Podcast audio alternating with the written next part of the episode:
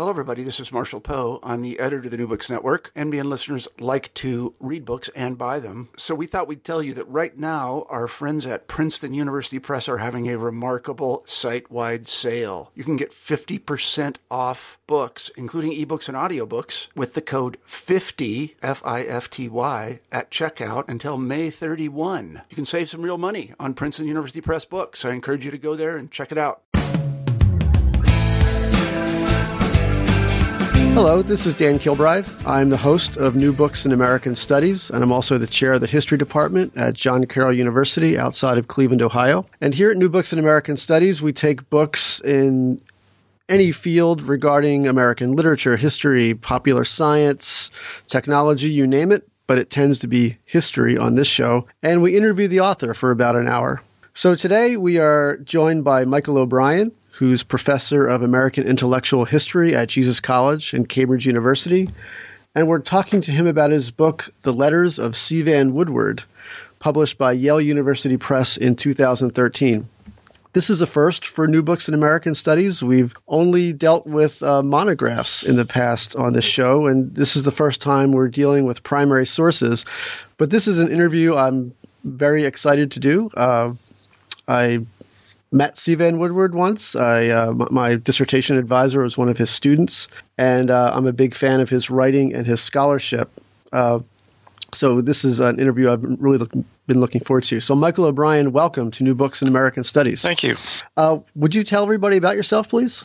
Well, uh, I'm a British scholar, uh, born in um, long time ago, 1948, um, in Devon in, in the West Country and educated um, at Cambridge in the late 60s. I did a um, MA at Vanderbilt in Nashville for a couple of years, came back here um, to Cambridge to do my PhD, and then spent 20 more years in America. Um, uh, postdoc at the University of Michigan. I taught at the University of Arkansas in the early 80s. I taught at Miami of Ohio for a good number of years um, until I came back to Cambridge in 2002.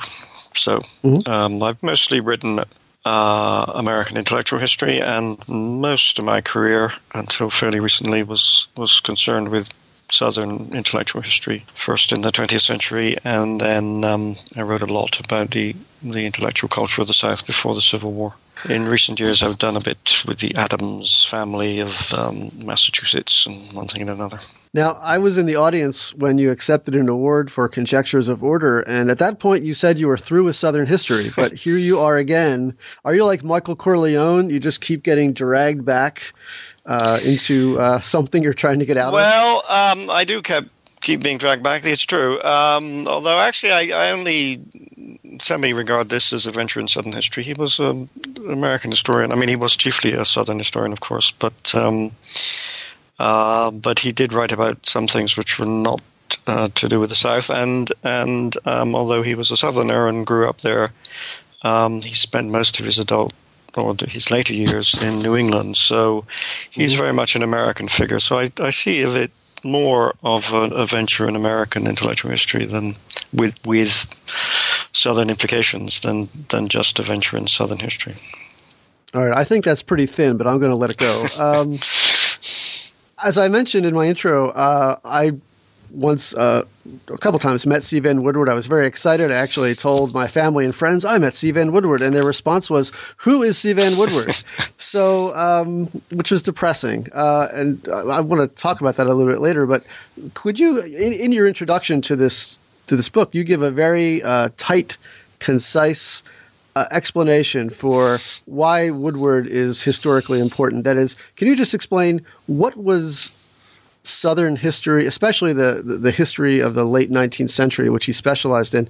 What was it like before he uh, came onto the scene, and what did he do to change that perception? And uh, what was his greatest accomplishment as a historian? Well, before he came along, the the history of the, the writing of the history of the American South was really um, a firstly preoccupied with the colonial period. Um, it usually spent a lot of time talking about Virginia and the American Revolution and Washington and Jefferson and so forth. Um, and then it tended to skate rather rapidly over the antebellum period uh, and get to the Civil War, and then they would say, "Oh dear, how unfortunate it all was," and um, and how still more unfortunate was radical Reconstruction. And then for the period afterwards, it um, they tended to write books which were very celebratory of the New South, and it was all going swimmingly.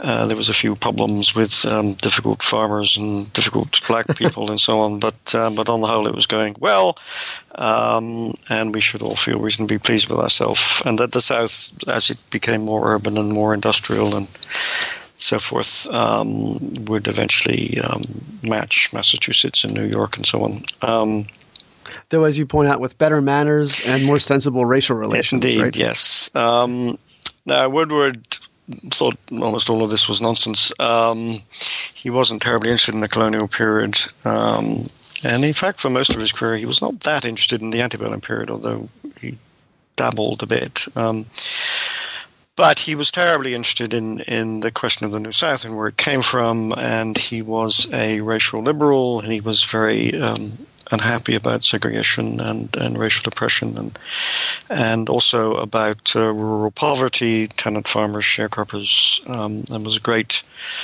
fan of the populists and the populist challenge of the late 19th century. So he, he kind of turns Southern history on its head, really, um, by identifying the characteristics of the regime that emerges out of Reconstruction and and um, the period of the late 19th century, and he does see the period from the 1870s through to the end of the 1890s as a sort of period of contestation and, and difficulty where it all begins to bed down, in his view, not very happily. Um, that a kind of deal is struck between elite white Southerners and northern industrialists, basically to squash uh, poor white farmers and, and blacks, and um, and that that's the regime which um, persisted into his childhood. He was born in 1908 in Arkansas, and into his early manhood when he was living in um, Arkansas and then Georgia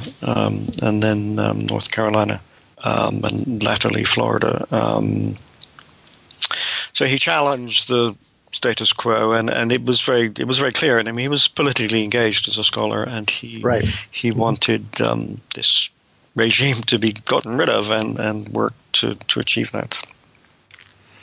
Uh, the, the, the interpretation that you just laid out was uh, most famously articulated in his book, The Origins of the New South. Mm-hmm. Um, can, can, you explain, as you mentioned, the editors of that series in which that book appeared were not uh, did not share Woodward's view of, of, of Southern history. No, they didn't. Um, why why did they pick him? Well, it's not book? utterly clear. Um, they had asked um, someone else to do it uh, first.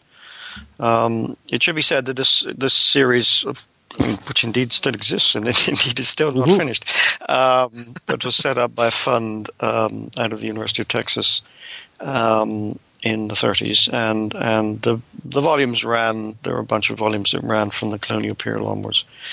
Um, some pretty good, some pretty bad. Um, and this was, you know, the last volume, and I think in a way the one they were least interested in or engaged with, um, because it wasn't. I mean, they saw the heart and soul of the history of the South as the Revolution mm-hmm. and the colonial period, and then the Civil War, and, and the the bit that followed was was not such a big deal for them. But they'd asked um, a scholar at the University of North Carolina, Greensboro, called Benjamin Kendrick, um, to do it and he agreed to do it, but then he kind of backed out and changed his mind, as often happens with these series. And they were kind of casting around, and um, Kendrick and a few others suggested Woodward because he just published his biography of Tom Watson, which had been a great mm-hmm. success, critical success.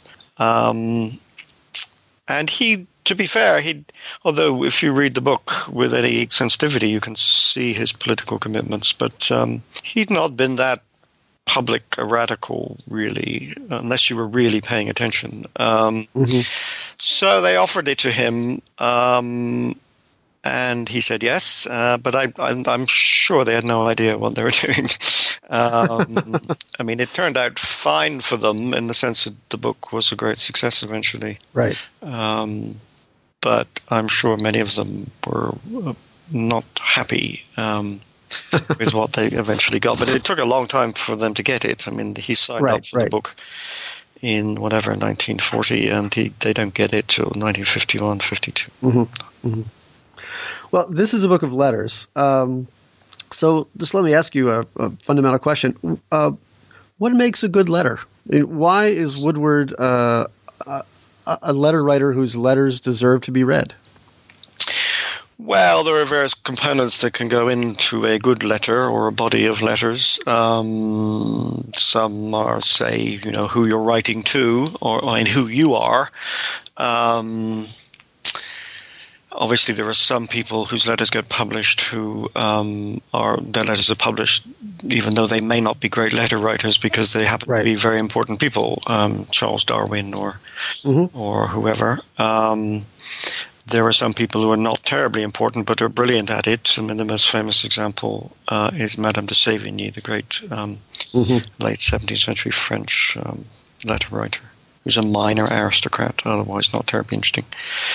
Um, and then um, there are some people who are great both in their intellectual or whatever political accomplishments who happen also to be wonderful letter writers. There aren't many of those. Um, I mean, in the ancient world, Cicero is one. In in the 18th century, Voltaire.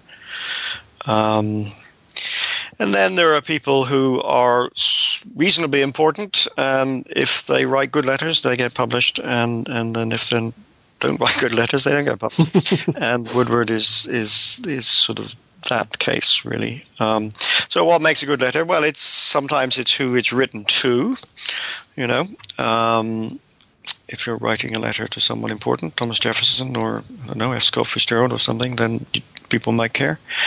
Uh, it can be good for all kinds of reasons. I mean, it can be good gossip, uh, which people like to read. Um, it can be stylish. Um, it can usually uh, editions of letters are worthwhile because they tell you something about the person, either the person written to or the person writing, which you might not otherwise know, which which fill out a biography or might I mean if it's a novelist say might it might be a letter to a publisher, an editor or something which would tell you something about the, the genesis of a book or, or whatever it may be.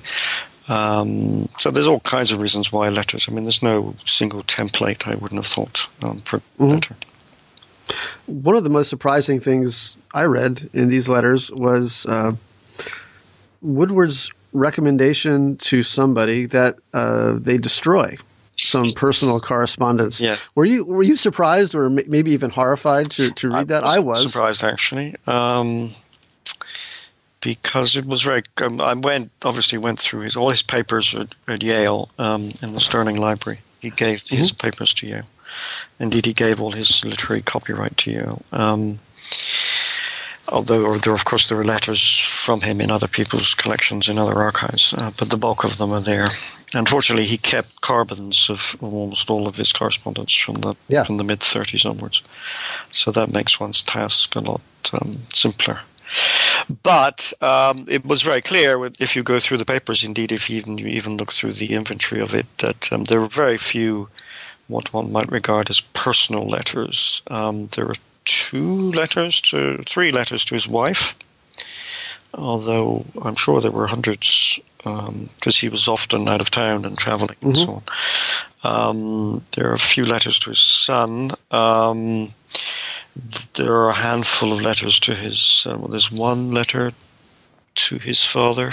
There's nothing from his parents, um, or, or much in the way of relatives. Uh, he had a sister uh, who lived very far away, and I would imagine they might have corresponded, although I don't know that. Um, and there's none of that, uh, and it's very clear that he he destroyed it. Um, um, he was a very private, reserved man, and he just, as he says in this letter that you mentioned, um, um, he just thinks, you know, there's no, nobody's damn business, uh, his private life. um, and the letter is to a, a, a woman who writes to him, who's a who's a describes herself as a friend of um, George Pierson, who was a historian at Yale, um, in fact, the chairman of the department when Woodward was hired there. and she writes to Woodward and says, well, because Woodward was a, a, good friend of Pierson, uh, writes to him and says, well, I've got these private letters. What do I do with them? What do I do with them? And um, he says, burn them. or if you can't bring yourself to burn them, tell your lawyer to burn them when you die. Um, and then launches into this little explanation of why he basically thinks that um, it's none of the world's business. I think he thought, you know, that um, there are too many people interested in prurient details and, sure. and so on. Sure. And um, uh, now, whether he had anything in particular to hide, I have no idea.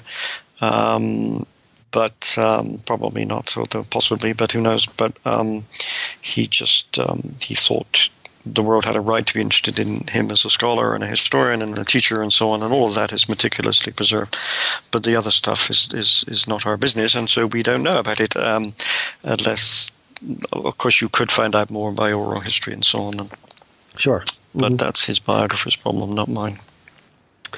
Yeah, and which which that's what surprised me because I I would think that as a historian, Woodward would have a a consciousness that, that those issues might be of interest to a biographer. Yes, and he was a little inconsistent. He um, he did, for example, the um, John Roper, who in fact wrote a biography of Woodward, with which Woodward rather diffidently cooperated. Um, uh, but Roper had earlier written a biography of Ulrich Phillips, the um, the historian of slavery, Southern historian of slavery, who's in a generation or so before Woodward. And Woodward writes to him and says, "I'm glad to see that you talk about um, Phillips's private life, and that you know that you recognise that historians have private lives too." So um, it was not that he didn't think it was legitimate; he just didn't want anyone to do it to him. um,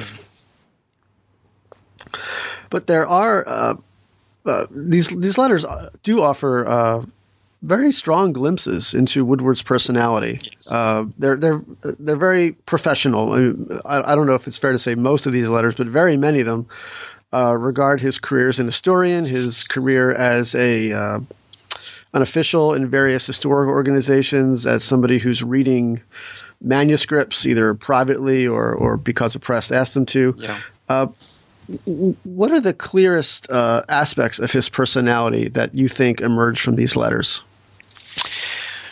Well, I think the letters have two phases. The the ones written when he's much younger are different. Um, the ones uh, we have, the earliest letter is is from um, the, late twenties, uh, but they pick up in a serious way in, in about 1930.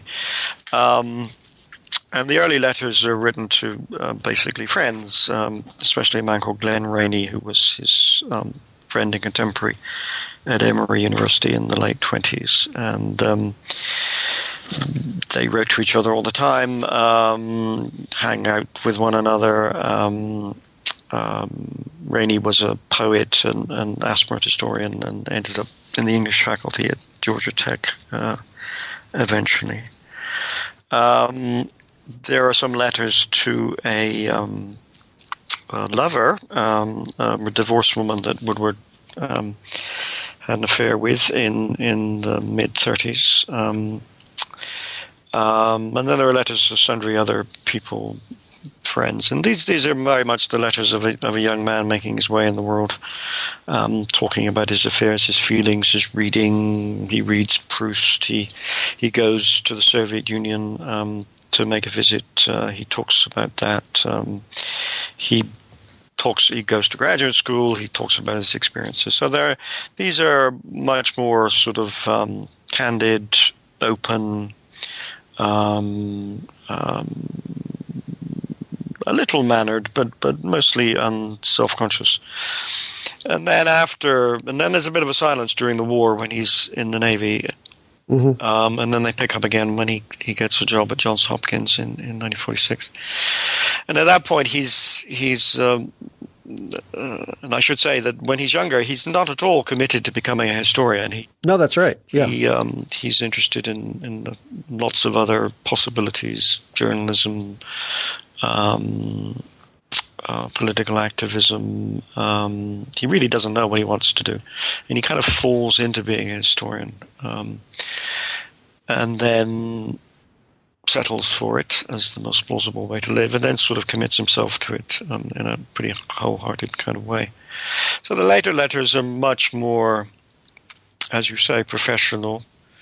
All the aspects of being a professional historian the writing, the publishing, the teaching, the grant getting, the um, professional organizations, historical groups, and this and that. Um, and the correspondence is much less, or, or, rather, the friends with whom he is corresponding are friends because they are also historians or um, or other um, intellectuals. He's he's friendly with David Riesman, the great um, sociologist, um, sundry other people.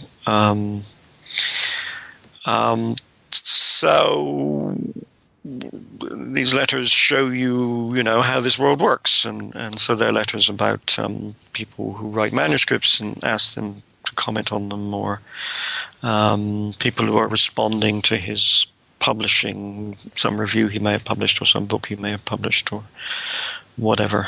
Um, and I mean, and they're personal in the sense that. Um, um, they're engaged with the person he's corresponding with and he cares about what they're doing and he's commenting on it or they he's responding to what they think about him um, and sometimes there are more personal things about things going on in his life or so on um, um, there are a few more personal things. I mean, his son dies of cancer when he's very young, mm-hmm. and there, there, are a few letters in which he says something about that. Um, but not. Um, but generally speaking, they're not. They're not intimate. Uh, but I mean, his his pattern of friendships, unlike when he's very young, is as it were all tied up with his professional life. Is the, the people he's dealing with are his friends. Richard Hofstadter, to whom he was very close, mm-hmm. the great mm-hmm. historian at Columbia. Um, they were engaged with each other professionally in the sense that. Um, uh, they both were editors. They were editing together the Oxford History of the United States, multi-volume history before Hofstadter died of um, leukemia in the late 60s. Uh, but, you know, they used to rent places on Cape Cod and hang out and go out to dinner and, and um, so on.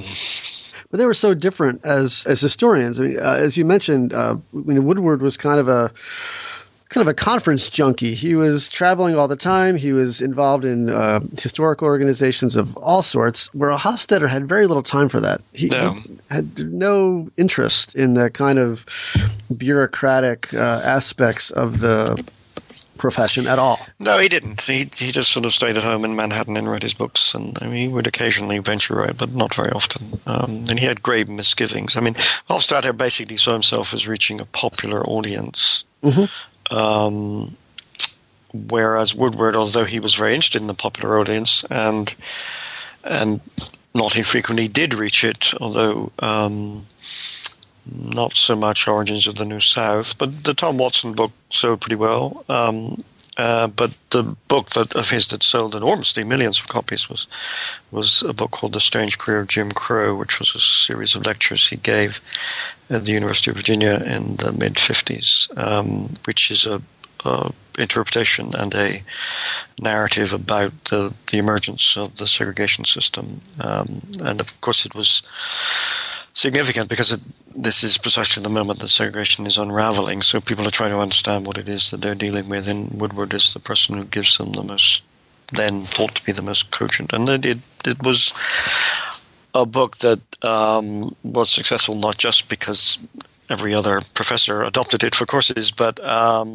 but because um, it reached a popular audience, both black and white. Um, yeah you observed that Woodward's career uh, took some interesting twists and turns. As you said, he only entered the historical profession very hesitantly and ambivalently, mm-hmm.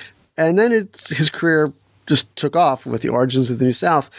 Uh, but at a certain point, he really stopped writing original research even though he uh, he signed on to write, uh, he had contracts for any number of books mm-hmm. uh, that just never went anywhere. Why do you think that he just really stopped doing primary research and really focused on reviewing manuscripts, reviewing books? Um, well, um, there are several ways of explaining that. The, the one, the, the interpretation I offer in is that actually he was never that interested in original research.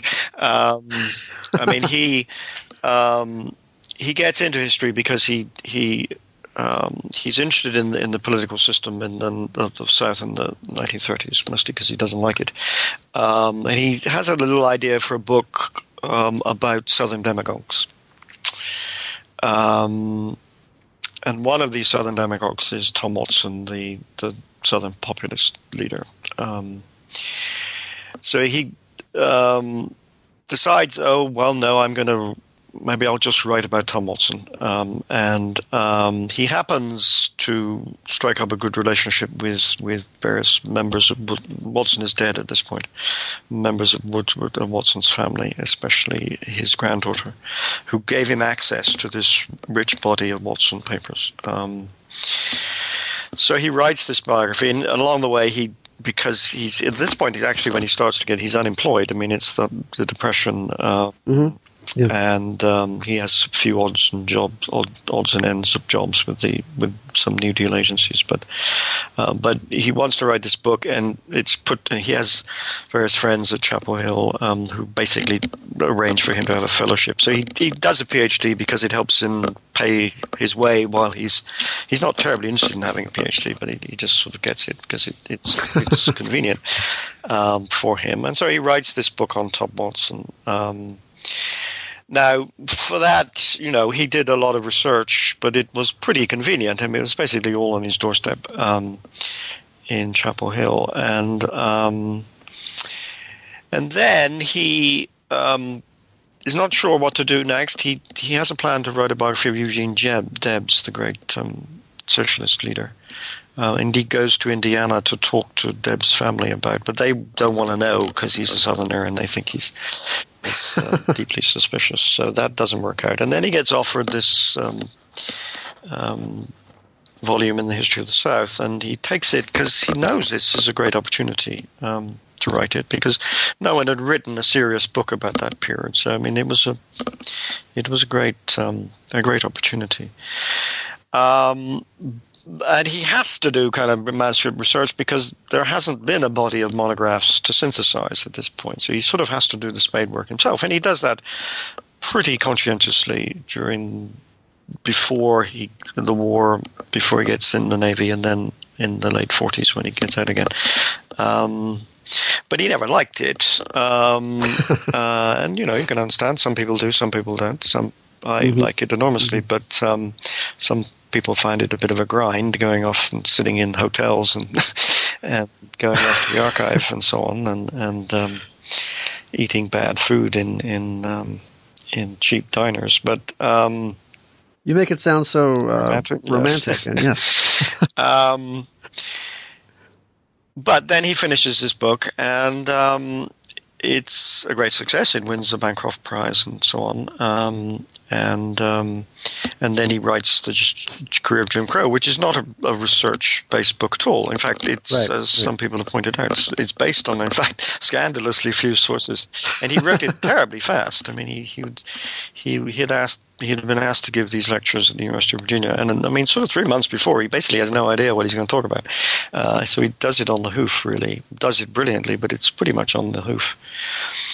Um, now, because he's um, successful and noticed, he, you know, as people of this kind are, they get asked to do stuff um, by um, publishers, by especially mm-hmm. newspapers. He starts reviewing for the New York Times and, and various, um, and then in the 60s becomes a great regular contributor to the New York Review of Books, which becomes the preeminent journal of opinion, I think, for many years. I'm not sure it still is, but certainly for a long time it was.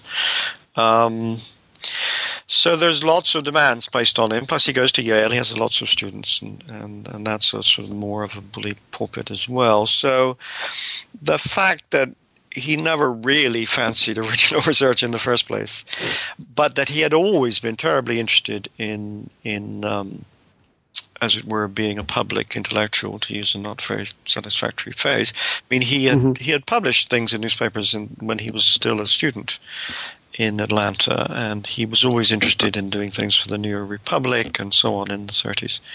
So when suddenly all of this is available to him, that's what he does because that's what he enjoys um, and what he feels he's good at.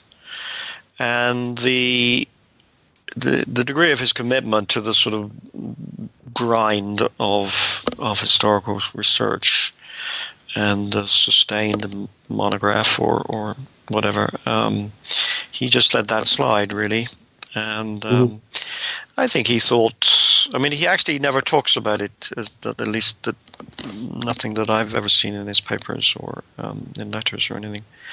And I knew him in his later years, and he he certainly never talked about it to me. Um, so there's no. Explanation. I mean, the main thing that he failed to do is he signed out to write a book on Reconstruction in the 60s. And at least to the late 60s, he was still sort of poking around with it, but um, it just quietly fades away and he never mentions it again. I don't know how he would have done it, uh, given all his other commitments. Uh, commitments well, you do it you by giving up some of those other commitments, and that was yeah. what he was not willing to do, really. Yeah, he seemed to enjoy uh, many of those things. Uh, uh one of the things that you describe in the book, uh, and many of the letters deal with this, is uh, as his role of, of, as what you call as a literary midwife, as somebody who not only reviewed many many books, but reviewed many manuscripts. Uh, not only those he was asked to review by a publisher, but just people coming to him and saying, you know, would you read this for yes. me? Uh, and I, I, think you mentioned this uh, or, or, give your opinion about this. He's sort of a model of, of, of uh, as somebody uh, who saw himself as not so much a critic, uh, but as somebody who was responsible for giving constructive criticism. And some of his criticism is pretty sharp and severe. Uh, mm-hmm. One of the letters is to, I think, John Hope Franklin. Mm-hmm who was writing uh, a report, maybe it was on uh, on civil rights. Yes. And Franklin really wrote exclusively about African Americans. Right. And Woodward said, "Look, if you're going to do this, you either got to change the title, yep. to, or you got to go back to the drawing board." Um, can, can, you just talk about uh, Woodward's role as, as you say, a literary midwife? Well, it it um, begins, I think, pretty much in the 50s um, when he's at Hopkins. Um, and he, you must remember that he starts life. This is not a satisfactory word, but I'll use it anyway. As a sort of provincial. I mean, he's from Arkansas. He, he grows up in Georgia, most Arkansas and Georgia.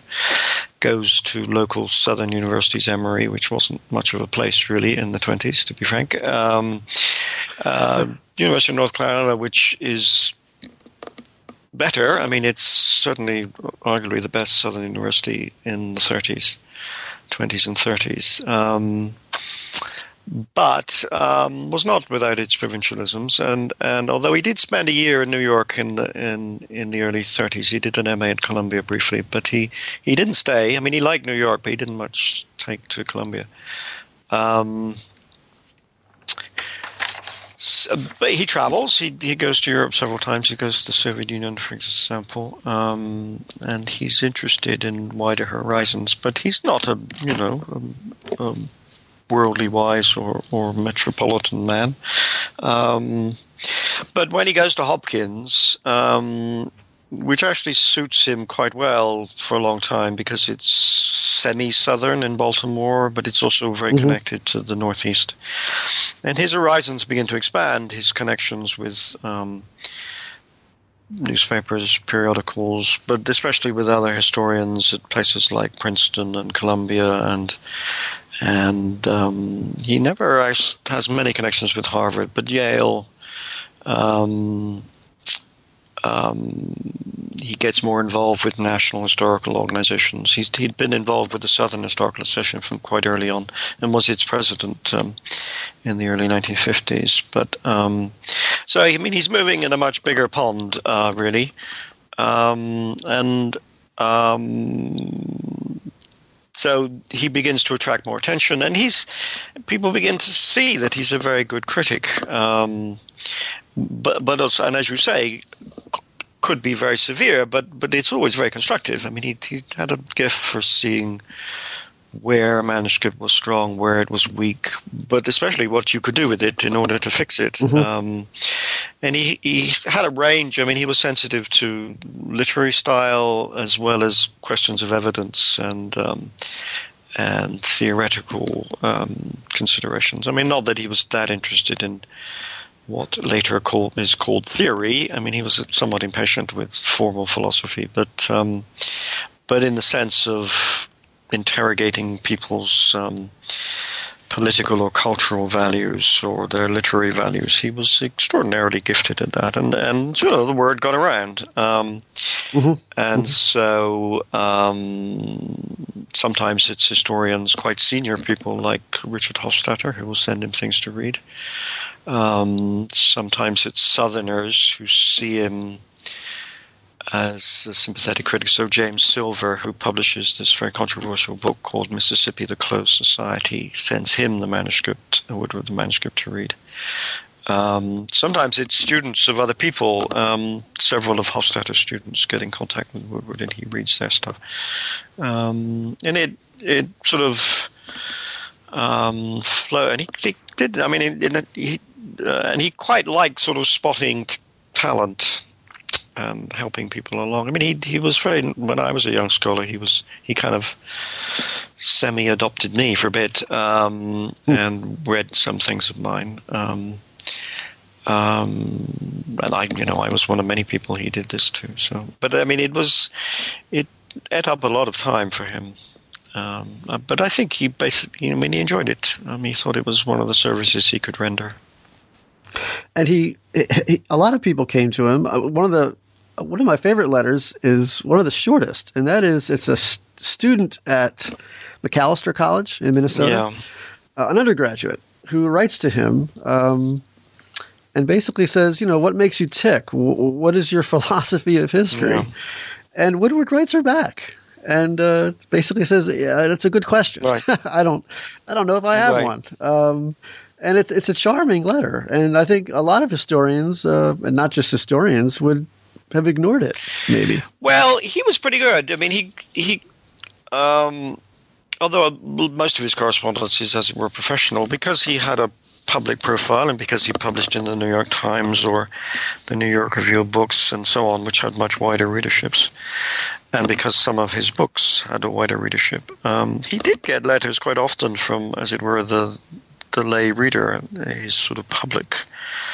Um, and he always, I mean, as far as I can tell, he always replied. Now, sometimes he would reply somewhat, if it was a particularly silly letter, um, um, in a somewhat perfunctory way. Um, but sometimes they've asked him something that would pique his interest, and he would um, reply more extensively.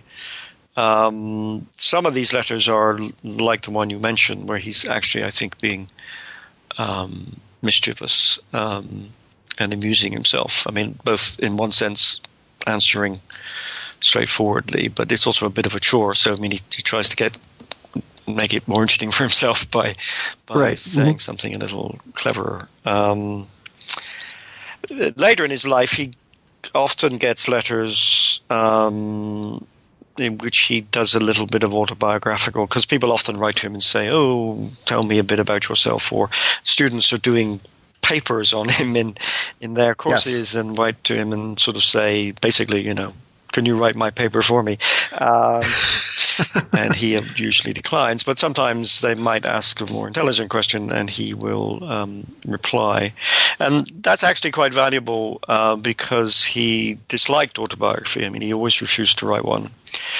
he semi wrote one once. He gave the Fleming lectures at LSU um, in the early 80s, and they're called Thinking Back. And there, there is a little bit mm-hmm. of autobiography in there, but it's mostly an account of the interpretations in his books and the responses of critics and his dialogue with critics. And he says almost nothing about his childhood. I mean, a little bit, and then he says a little bit about his time at Chapel Hill. But but he I mean he fights shy, and he says in a letter somewhere that he just has no taste for autobiography.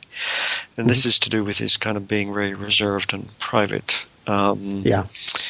But he would sometimes get these letters, and he would, you know, he'd throw in a paragraph would say, um, someone might write to him and say, "You won't remember me, but I was at high school in Arkansas, or whatever," um, and he would then do a little autobiographical thing, or and and if you piece those together, you you can flesh out his autobiography, the, the more intimate side of it, a little more. But they're they're pretty.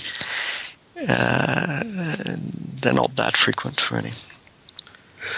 You, you mentioned that uh, Woodward visited the Soviet Union, uh, and I think he actually briefly considered staying there in the he early 30s. Did, yes. How did he avoid, uh, in the 1950s, being tarred as a fellow traveler, as a maybe a, a, a you know troublemaker? Uh, well, he'd always been rather discreet about that. In fact, even at the time, he when he's writing to his friend Glenn Rainey about his trip to Soviet Union, and he, and he tells him some stuff. He and but then he says, "Don't tell anyone." um, so he's not, um, and although he's engaged in various left-wing causes, um, he helps um, uh, in some strikes in North Carolina, and um, he's briefly interested in the Southern Tenant Farmers Union in Arkansas. Um, and one thing and another. he's particularly involved is a thing called the Angelo Herndon case in, in Atlanta, where a mm-hmm. black um, activist is charged for inciting rebellion um, under an old Reconstruction statute, and there's a public protest, and Woodward's involved in that. Um, so he'd been active, but I mean, not that publicly active. I mean, he was, he, and he was, as far as I know, he was never in the Communist Party. I mean, he was certainly friendly with some communists, mm-hmm. and there mm-hmm. were letters from various Communist Party members to him. Um, so he was sympathetic, um, but I don't think, I don't know, but I don't think it ever went beyond that. It wouldn't astonish me if it did, but I, I it would astonish me a wee bit um, if it did. Um, well, why does he invite it? Well, he, you know, he's served in the military, which usually helps. Um, not if you're Joe McCarthy, it doesn't help. But um, since Eisenhower was a traitor too, but um, uh, that helped a bit. Um, I think he was just kept his head down. Um, was a bit lucky. wasn't important enough really to be at that point to be targeted by anyone in particular. Um, and there are there were bigger fish. Um, I mean, notably um, uh, at Hopkins, um, um there were various more important figures who who got um, got attacked by McCarthy and others. Mm-hmm. Um, but he's very interested in that, and I think he was conscious that he was on the margin. I mean, you know, something might have happened. He only um, suffered from this once, uh, and he told me, in fact, about this. And, and uh, there's a letter in, in the letter in, in the collection which speaks to this.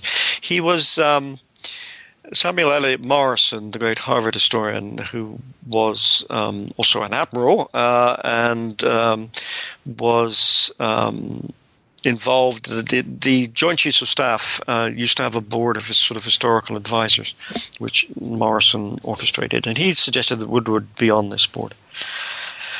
Um, so Woodward's name goes forward, and um, they don't give it to him because they won't give him a security clearance. Mm. And it's very clear that they dug around a bit. Um, and in particular, I think the thing which got him a, that killed this was that he was involved in a minor administrative capacity with the Southern Conference for Human Welfare, which was a more oh. radical group in the late 1930s mm. in, in the South.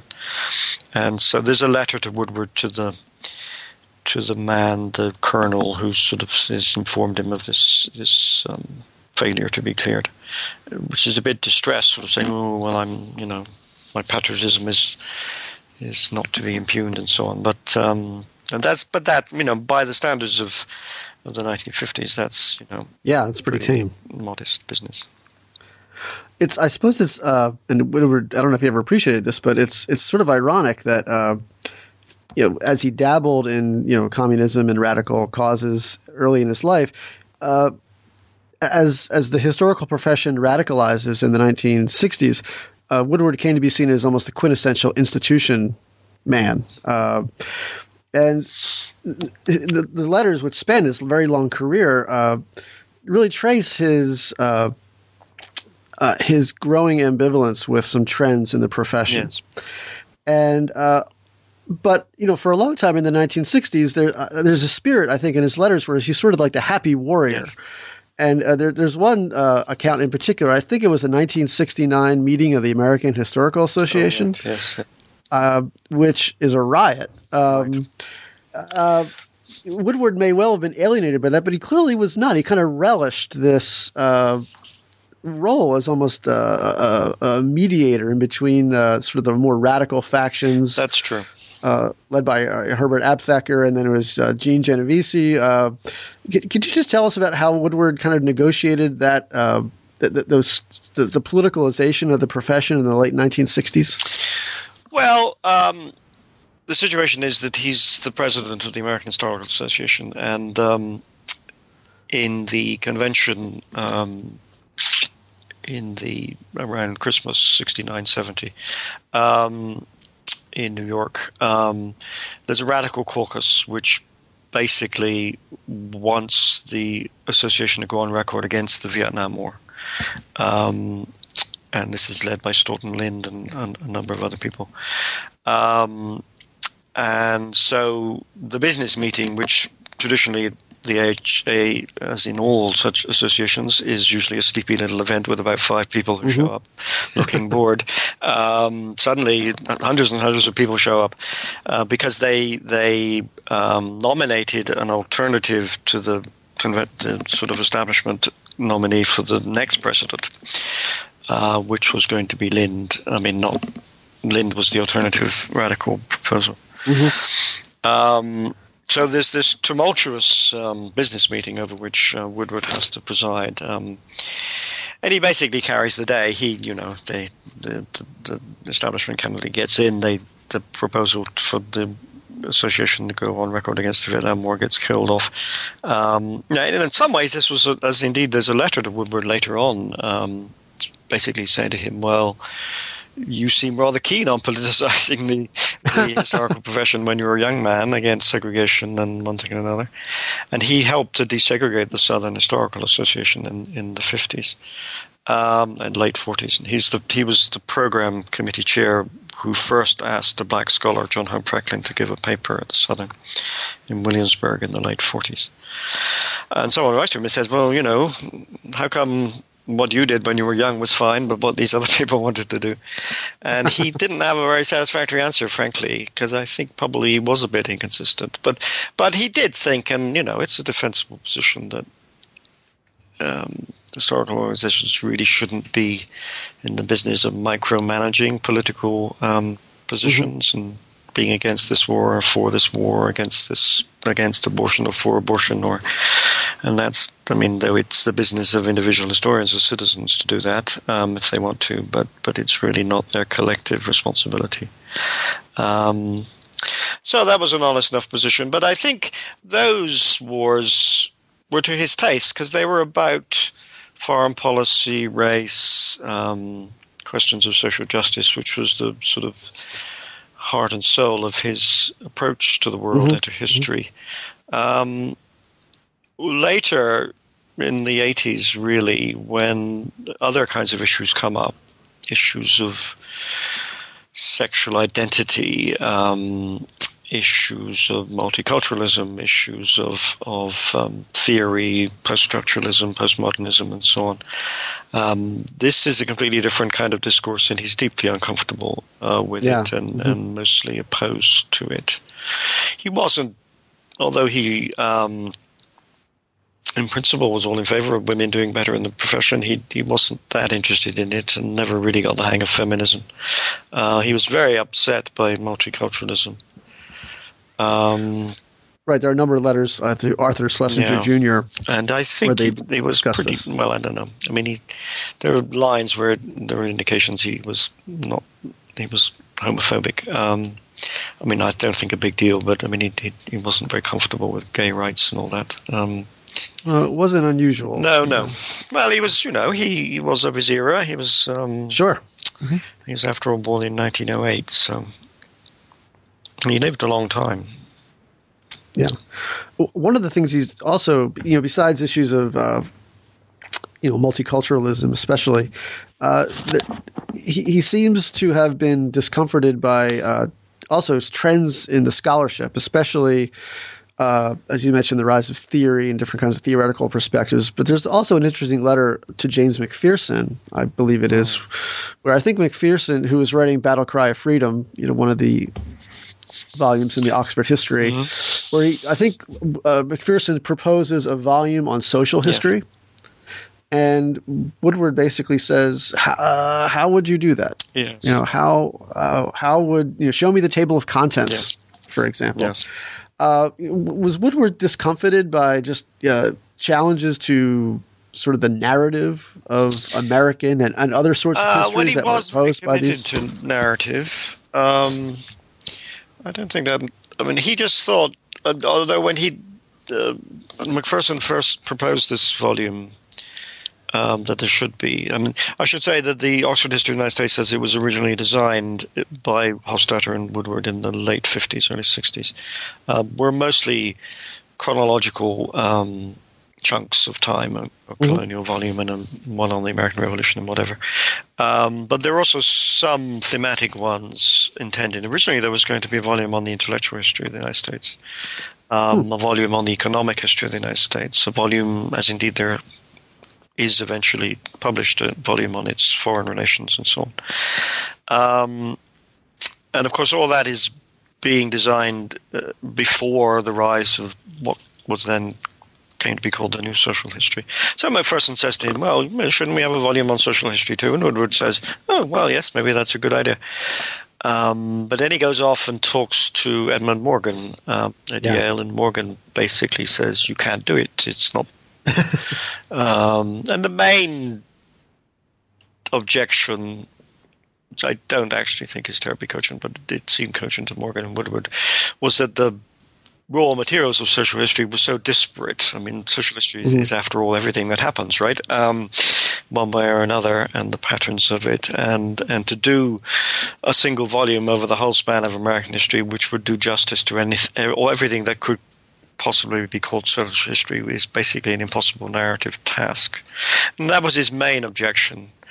Now, I think it's also true that some of the things that the new social history was interested in he didn't think were terribly important. I mean, his mm-hmm. his main imagination as a historian focused on economics and um, um, and politics, and um, he was also interested in intellectual history, not so much in a very formal way, but he was interested in literature and and the sort of um, imagination of Americans, but much beyond that, he tended to lose interest. Um, um, so he said no, and there, there never has been a volume on the social history of the United States. Yeah.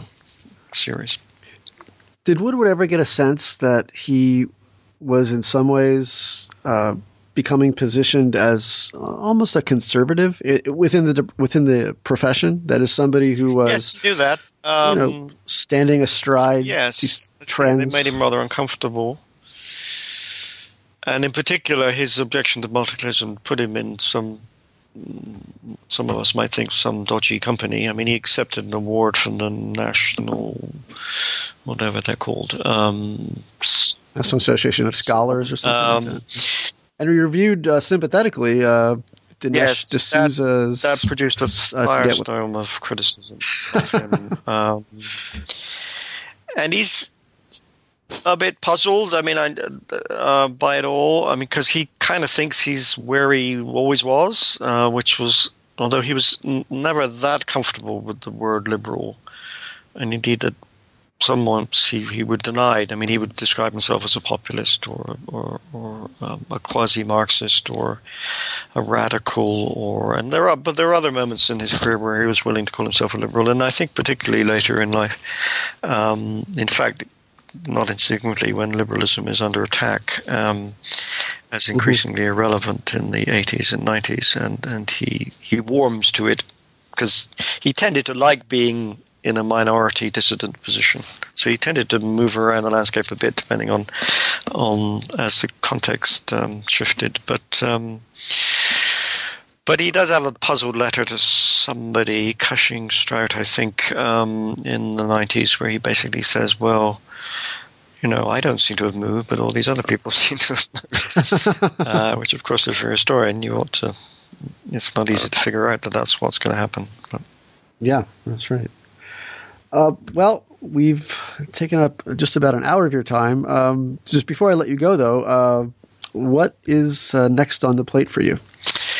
Um, well, two things. Um, I'm editing with several other people um, a volume of essays on the present state of American intellectual history. Um, we had a conference at Harvard and another at Cambridge, and that's uh, turning into a book pretty imminently. Um, uh, but uh, my main task in the next several years, I've signed up to write um, a general intellectual history of the United States from the 17th oh. century onwards um, as a kind of work of synthesis, um, which no one has done for a generation and a half. So it's um, it's probably time someone did it, and I seem to be foolish enough to try. well, I take back the tease I, I, I, threw your way in the beginning of the interview that you're doing Southern history again because no, it looks like although okay, Southerners yeah. will pop up now and again in the narratives. I don't oh, know. Okay. like the good for them. Uh, yes, they do. Uh, well, Michael O'Brien, I want to thank you uh, again for uh, spending this time with us. Uh, just a great subject. Thank you so much. Thank you. Uh, once again, uh, this is Dan Kilbride at New Books in American Studies. We've been talking with Michael O'Brien about his new edition of The Letters of C. Vann Woodward. And when you go on the interview page at New Books, you will see a little icon with the with this book, and it'll link you to Amazon. So throw some royalties Michael's way, and Yale could use the money. so buy this book. So we'll see you later on in our next interview.